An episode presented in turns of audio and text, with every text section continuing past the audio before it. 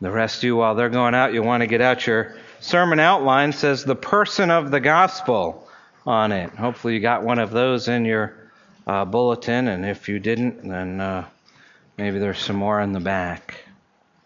Have those to follow along.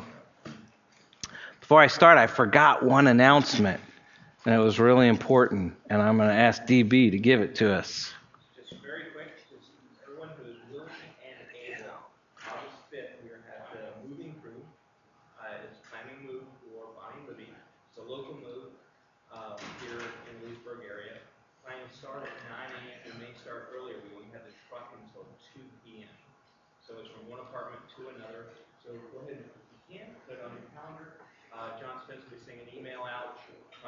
This week with uh, logistics and meeting points and so forth. But go ahead and put that on your calendar for August 5th. That's a Saturday, right?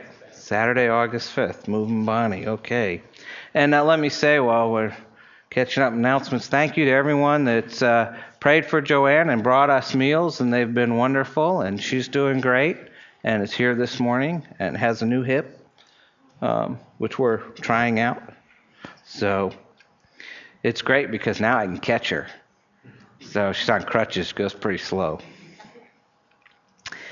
Turn with me in your Bibles, or it's in your uh, uh, outline this morning, to 2 Timothy chapter 2. I'm going to start reading at verse 8. Remember Jesus Christ risen from the dead, the offspring of David, as preached in my gospel, for which I am suffering, bound with chains as a criminal. But the word of God is not bound. Therefore I endure everything for the sake of the elect, that they also may obtain the salvation that is in Christ Jesus with eternal glory. The saying is trustworthy. If we have died with him, we will also live with him. If we endure, he, we will also reign with him. If we deny him, he also will deny us. If we are faithless, he remains faithful, for he cannot deny himself. Let's pray. Heavenly Father, we open your word this morning looking to hear from you.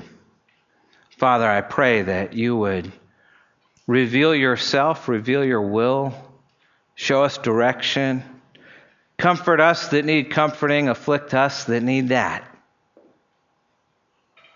Convict, encourage, rebuke, whatever your Spirit chooses to do in our hearts, do this morning. Use your word. We ask this in Jesus' name. Amen. Greg Graffin. I don't know how many of you know who he is. But he is the frontman, singer, songwriter for the punk rock band Bad Religion. Now you know. Mark, you run right out and pick up one of their CDs.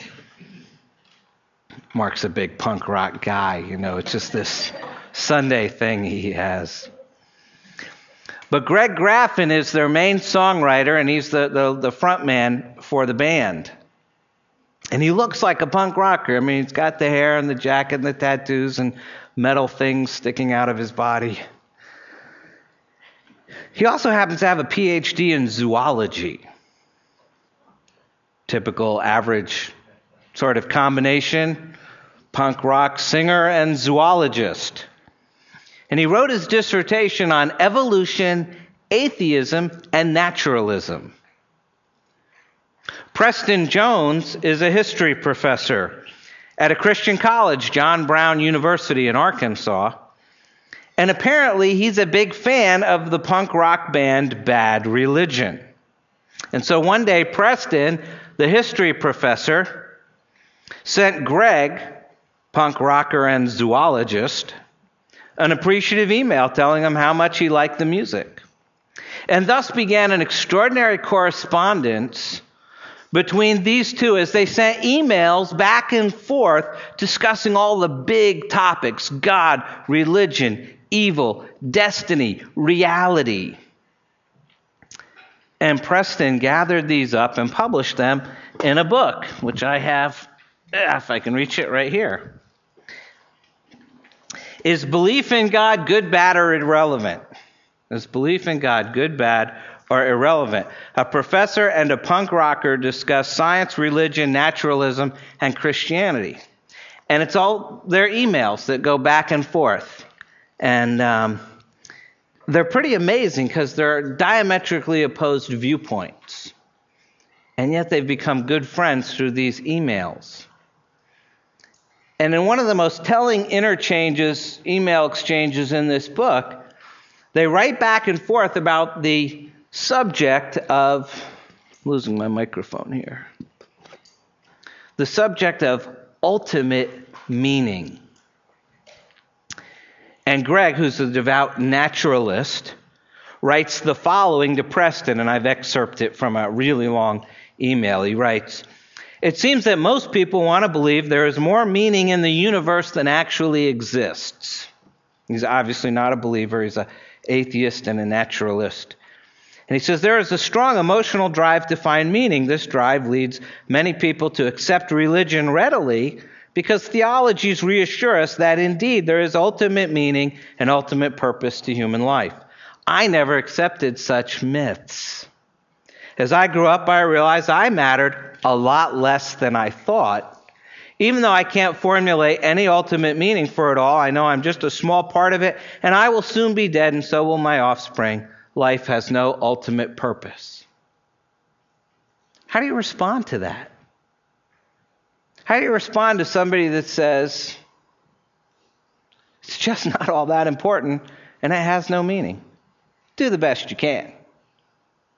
So Preston, the Christian history professor, responds to Greg's assertion uh, that science and naturalism helps life to make sense to him.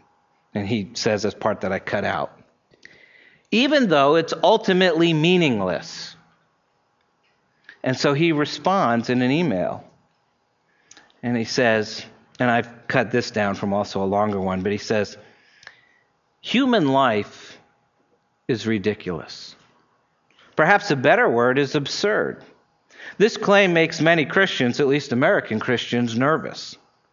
They want to believe that, that if there is greater meaning in life than what we can create on our own, then life must make sense. But sometimes life doesn't make sense. I don't see how anyone could read the Bible and come away thinking that it paints a picture of a world that always makes sense.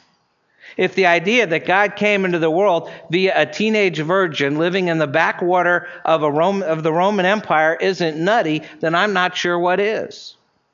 And it's the one thing I appreciate so much about the Bible. It takes seriously the fact that the world is nuts. The agony that pervades the natural world, the congenital geniuses in the third world who never learn to read because their demonic governments don't care about them. Restaurant workers on the upper floors of the World Trade Center forced to choose between jumping to their deaths or being burned to death. Paris Hilton acquiring international fame while genuinely talented actors play bit parts in moldy theaters. All of this is crazy. But what's worse is to see the door shut on life. And then to walk away from it all saying that in the end, everything the life, the joy, the pain, the death was meaningless. He says, People know, deep down inside, they know that some story is being worked out somehow. And that sadly, that story includes much pain. And he finishes with life can be both absurd and meaningful. And then they continued their debate. And I was struck by Preston Jones' assertion that life can be both absurd and meaningful. Another way of phrasing that would be to ask the question what is really important when life is falling apart? Or you might ask, when life doesn't make sense, what does? See, that's the very question the Apostle Paul is wrestling with as he writes to his good friend Timothy here in 2 Timothy, our passage today. Because you see, life didn't make much sense if you were a Christian in AD 64. Paul wrote this letter in a time frame of approximately AD 64 to AD 66. It was near the end of his life, right before he was martyred. Church history and church tradition tell us that he was beheaded on the order of the Roman emperor. And in AD 64, the Roman emperor was named Nero. Nero was one of the cruelest men who ever lived. He was responsible for one of the first great persecutions of Christians, an outcome of a great disaster that had overtaken Rome in July of AD 64. You thought July of 2006 was hot. The Great Fire of Rome broke out on the 19th of July in AD 64. That's 1942 years and four days ago. And we're told it burned for six days and seven nights and destroyed most of the city.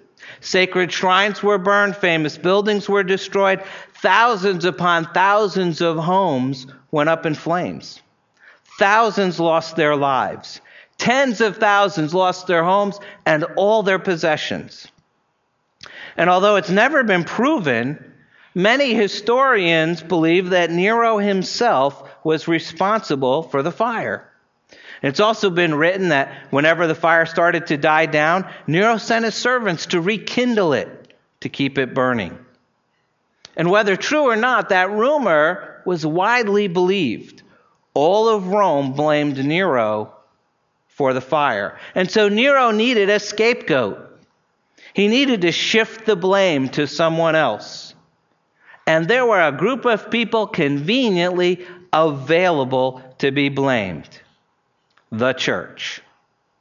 The Roman historian Tacitus writes that, quote, all human efforts, all lavish gifts to the emperor, the propitiation of the gods, did not banish the sinister belief that the conflagration was the result of an order.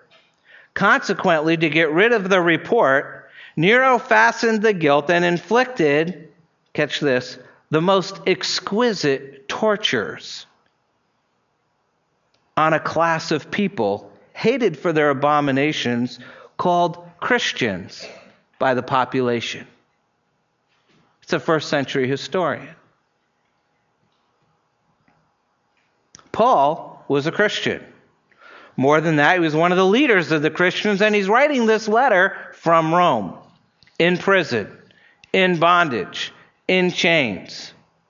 And he's writing to Timothy and through Timothy to the church, a church that lives in fear.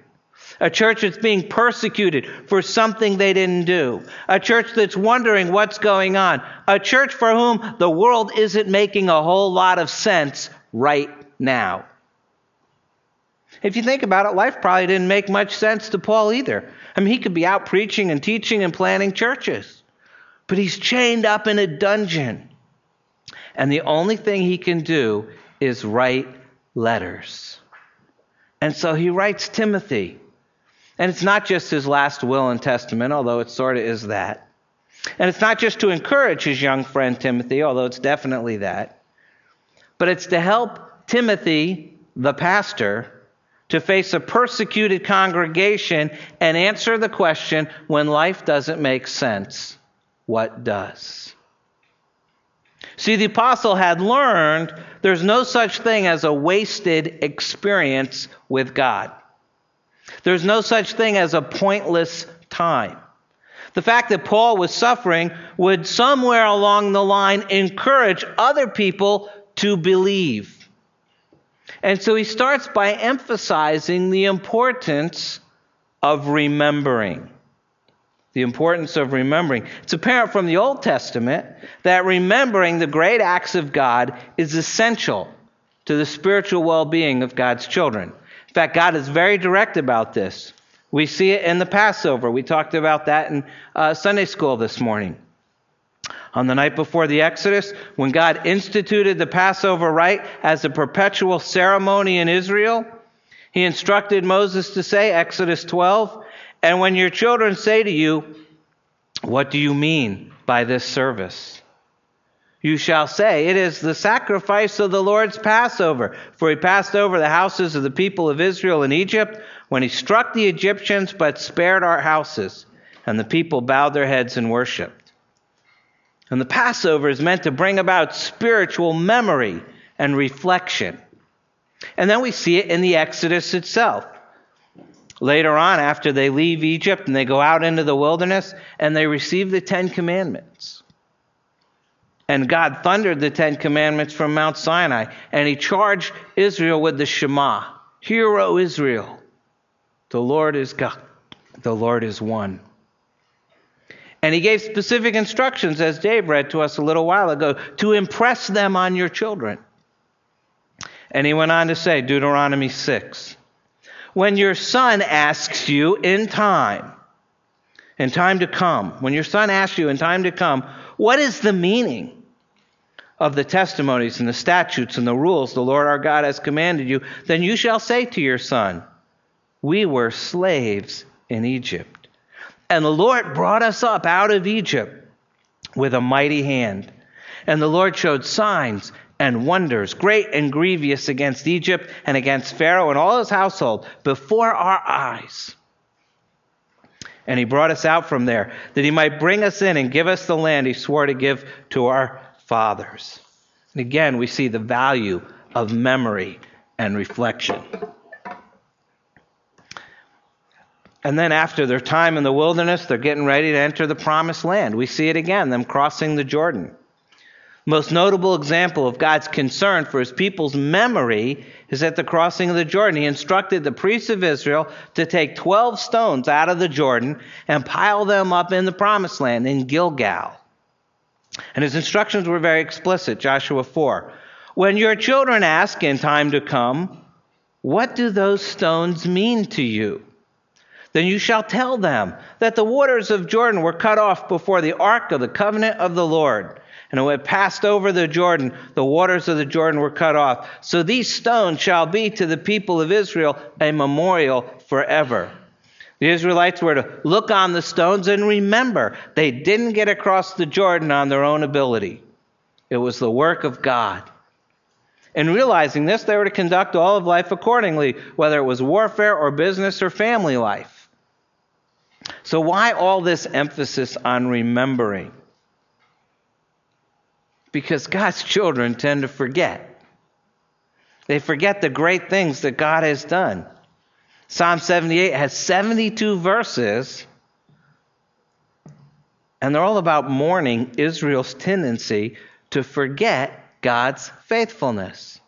Psalm 78, just two of those verses, 10 and 11. They did not keep God's covenant, but refused to walk according to his law. They forgot his works and the wonders he had shown them. And we present day children of God continue with the children of old by our forgetfulness of things that were once so vital to our faith and our life. But the emphasis here in 2 Timothy is positive. Those who remember what God has done, who cultivate the memory of God's great works on their behalf, will live to God's glory.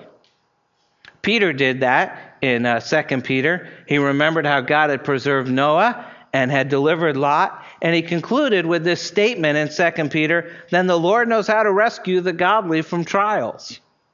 If God did it for them, he will do it for us. And that's why theological memory is so important.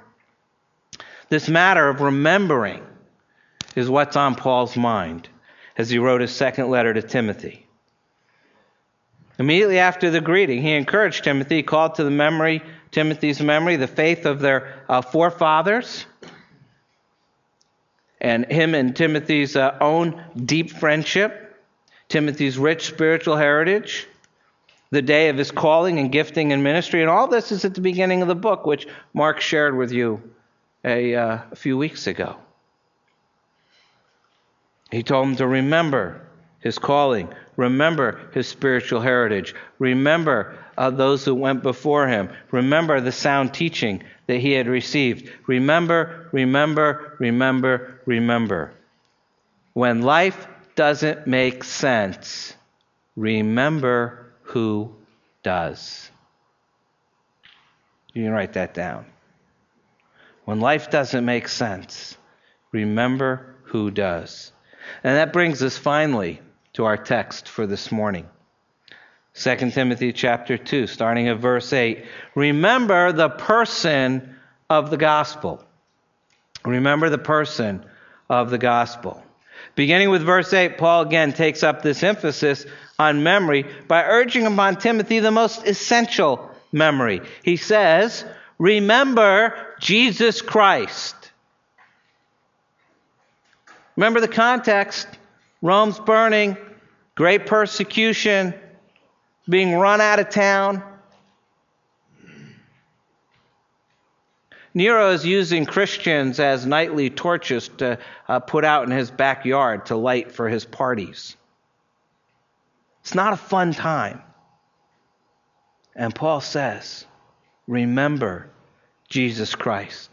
Risen from the dead, the offspring of David has preached in my gospel, for which I too am suffering, bound with chains as a criminal. The command to remember Jesus Christ calls for remembering two things. First, that he was risen from the dead, and second, that he was the offspring of David.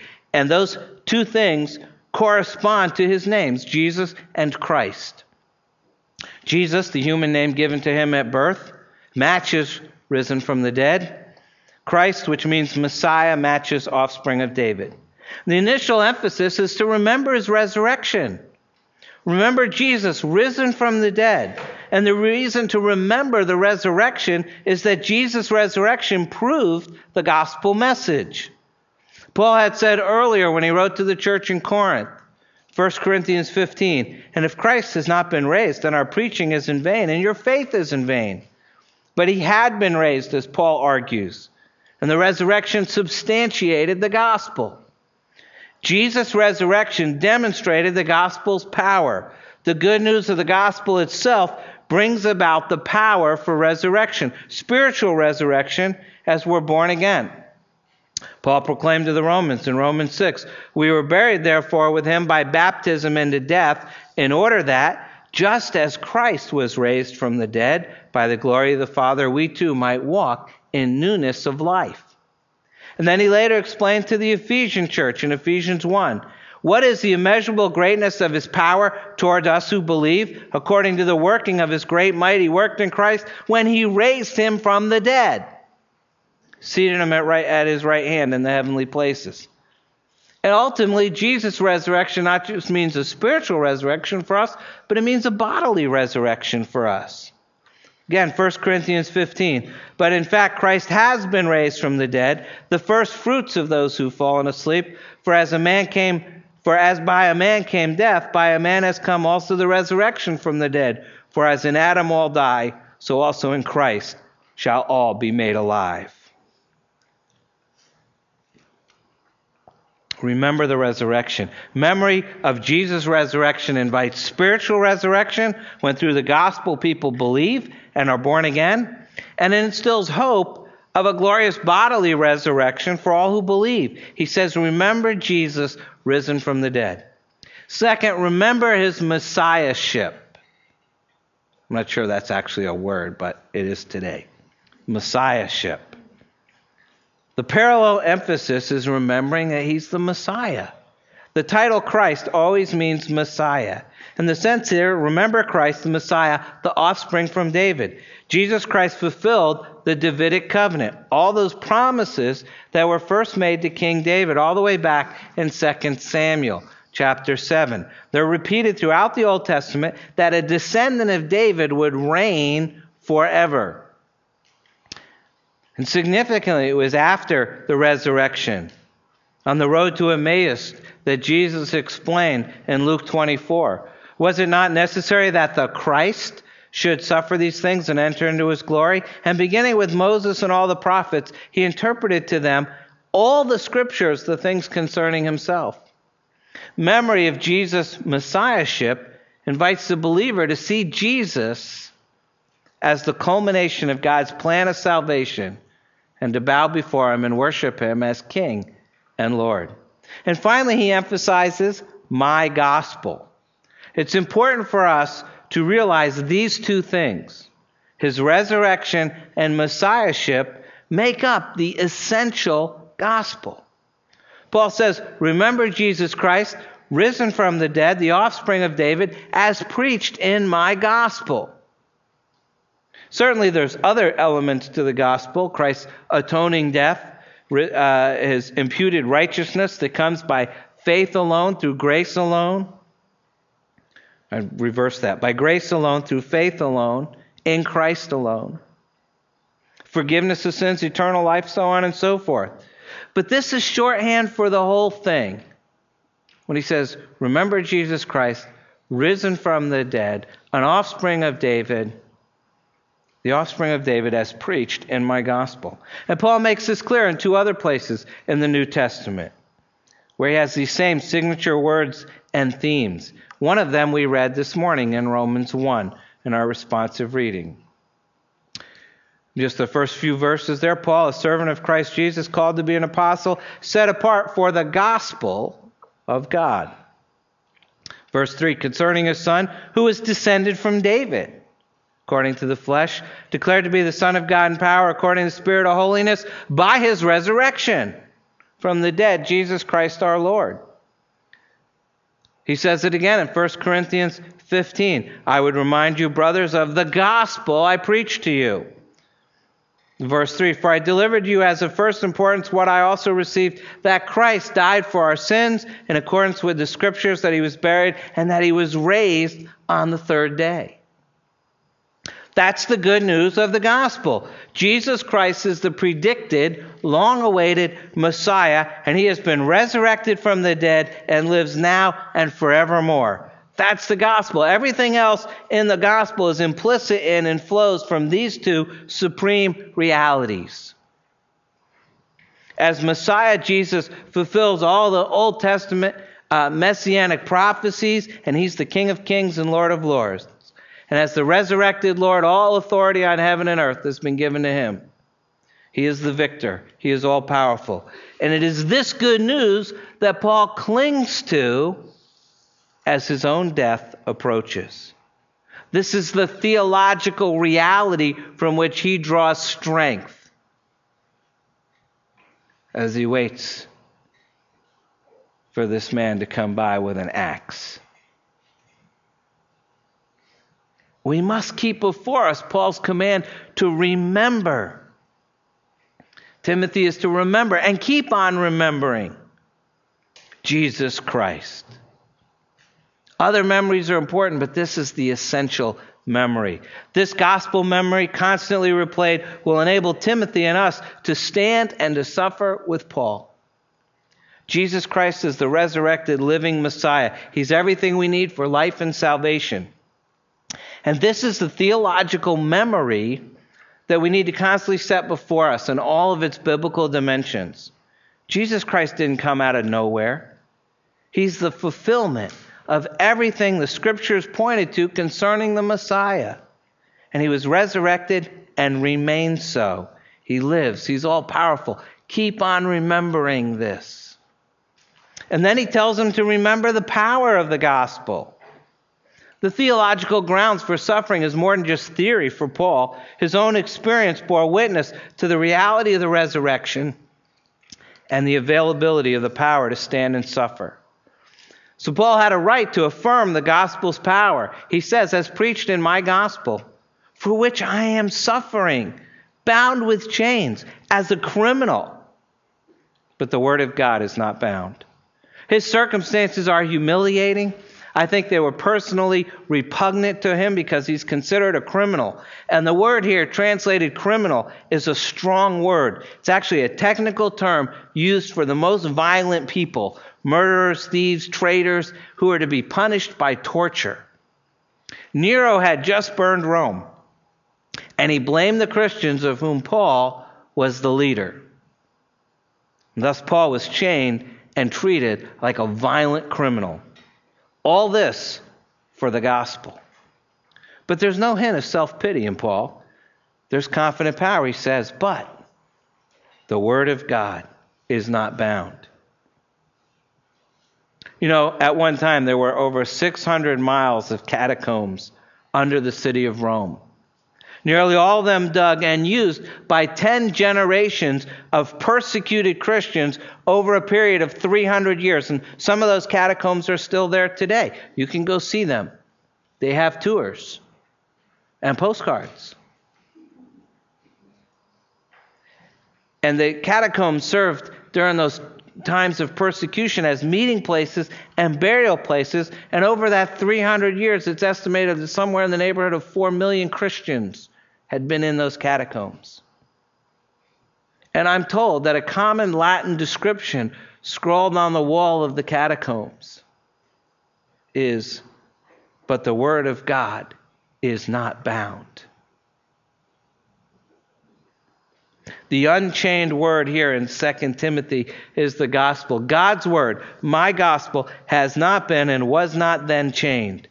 And Paul's again speaking from experience. During his first Roman imprisonment, because he did this prison thing several times, he wrote to the Philippian church.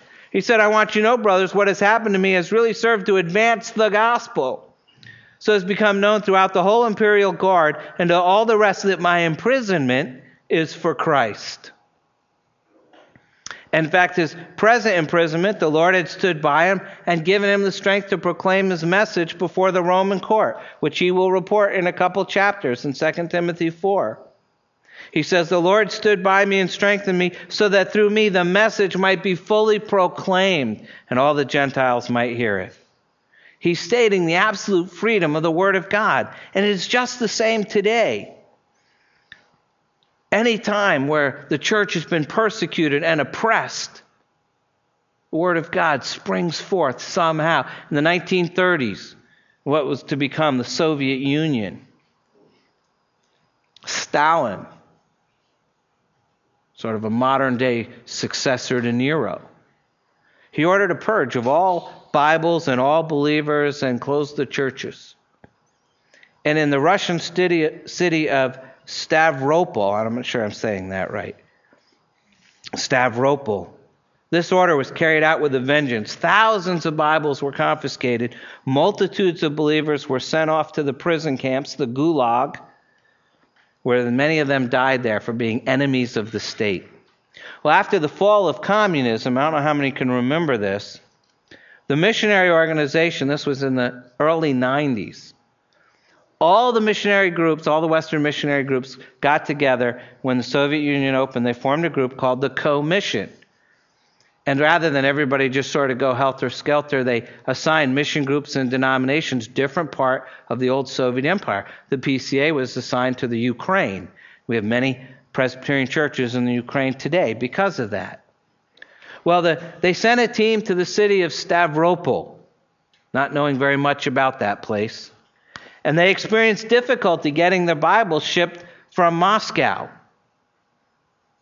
And one of the Russian, one of the older people who lived there mentioned there's this warehouse outside of town where all the confiscated Bibles had been stored since Stalin's day. So after they finished their prayer meeting, one member of their group got up the courage to go to that warehouse and meet with the officials there and ask them if the Bibles were still there, perchance. And they were.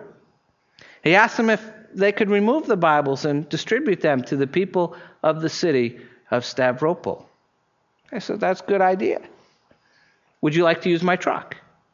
And they said, Oh, thanks, that's great. And so they got his truck and they uh, actually hired several uh, able bodied young men in the area looking for work to help them load the Bibles into the truck and distribute them.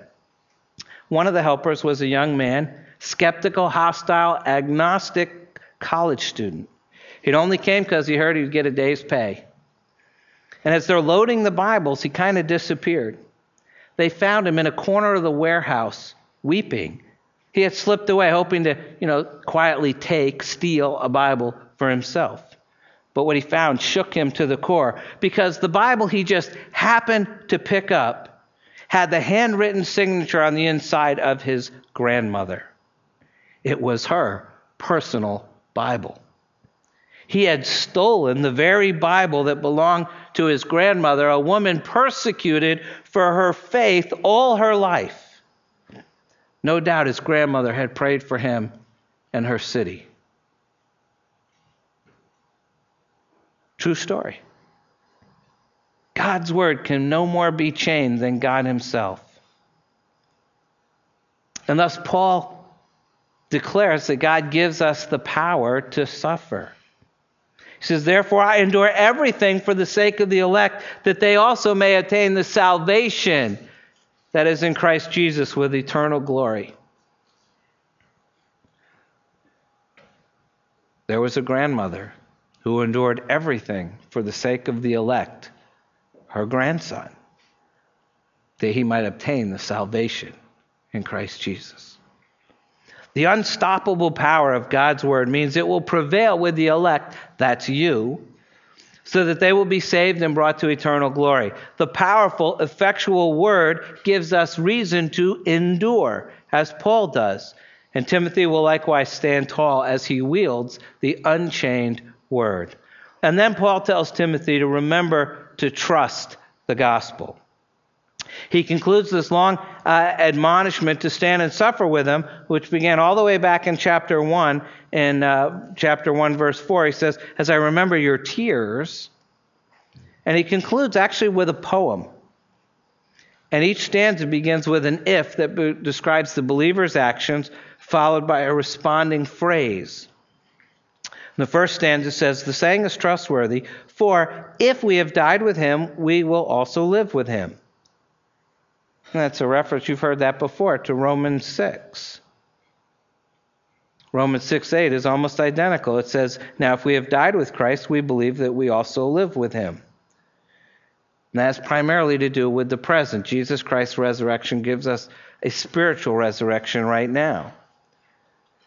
Second stanza, if we endure, we will reign with him. And that is, addresses his main concern. Endure is the word he uses to describe himself. Uh, in verse 10, therefore I endure everything. It means to hold your ground, particularly during affliction, and it involves suffering. And the reward for this is amazing because it goes beyond being with him to reigning with him. It's not just a some pie in the sky reward. He's very specific about this. In the parable of the minas, Jesus has the master say, Well done, good and faithful servant. Because you've been faithful in little, you shall have authority over much. Actually, says over 10 cities. Reigning with him means we will be co regents. Co regency speaks of a privileged intimacy. And those who endure will be his co regents and confidants. It's amazing. The eternal reward goes beyond eternal rest to eternal responsibility as co regents with Christ. Third stanza deals with apostasy. If we deny him, he also will deny us. It references Jesus' well known saying in Matthew 10 So everyone who acknowledges me before men, I also will acknowledge before my Father who is in heaven. But whoever denies me before men, I also will deny before my Father who's in heaven. Those are pretty hard words. To deny has a wide range of meaning from temporarily disowning, like Peter did to Jesus, to full blown apostasy. And that's what it means here. It's talking about apostasy, those who just utterly deny. It's not talking about a temporary disowning. Because Jesus denies those who do it because of the similarity with his saying, and because the next phrase deals with the temporary unfaithfulness. It's an ominous declaration. He's going to mention a couple people, Hymenaeus and Philetus, in the next verses. And he says the terror that will unfold in the final judgment is eternal disownment. The stakes are high, Timothy and they stay high today. Then the last stanza of the poem, he says, If we are faithless, he remains faithful, for he cannot deny himself. Whereas the third stanza was a warning, this one's a promise. If we lapse into unfaithfulness, he remains faithful, as Jesus remained faithful during the temporary denial by Peter. And you can go to John 21 and see Peter's restoration. I imagine that was a comfort to Timothy, who I'm sure wavered. If you remember when Mark preached, he was a weak guy. He didn't have a lot of confidence. He wasn't very strong. I'm sure he wavered in the faith, was probably unfaithful at times. What a promise to us who are often faithless Christians. Why is God like this? Well, the magnificent ending tells us, says, For he cannot deny himself. His faithfulness is rooted deep within his graciousness as a covenantal God who always acts in conformity with his nature. What God is, he always is. No human, no man, no woman is always true to themselves. But God is always true to himself. He cannot be untrue to his own nature. Saintly Puritan Samuel Rutherford who had spent many years in jail in Aberdeen in Scotland for the faith. He wrote, Often and often I have in my folly torn up my copy of God's covenant with me. But blessed be his name, he keeps it in heaven safe, and he stands by it always. That's so beautiful. These memories are essential for standing and suffering. The first is most essential. Remember the person of the gospel. Remember, he's the Messiah who fulfills all the promises of salvation, that he is the resurrected one living today. Hang on to that. Keep remembering it. Next, remember the power of the gospel. The word of God is not bound. And remember to trust the gospel. Because despite our lapses, despite our unbelief, despite our sins, despite our faithlessness, he remains faithful.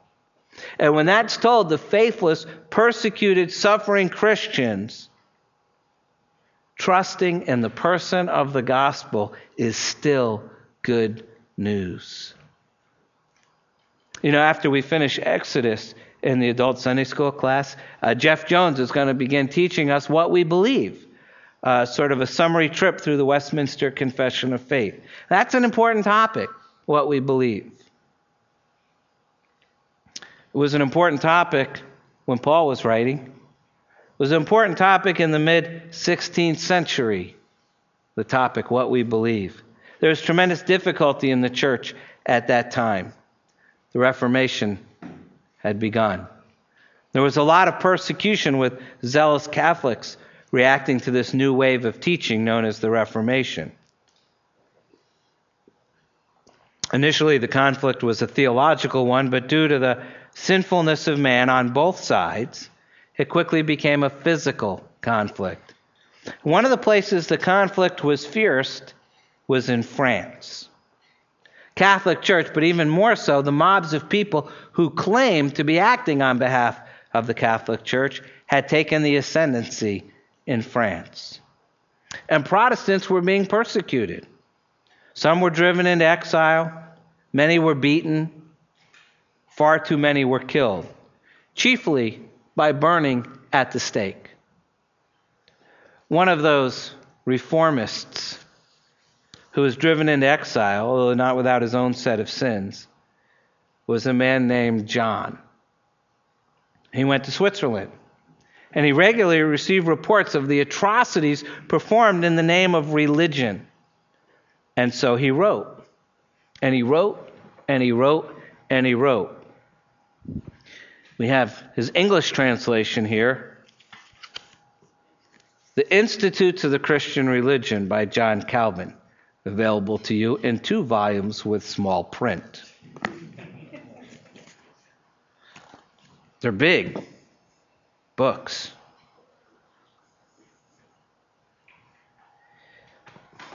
Became the first great work of systematic theology written in the Reformed tradition. but it wasn't written so we would know what a smart guy John Calvin was. And it wasn't written so we'd be able to use it in future Sunday school classes entitled What We Believe.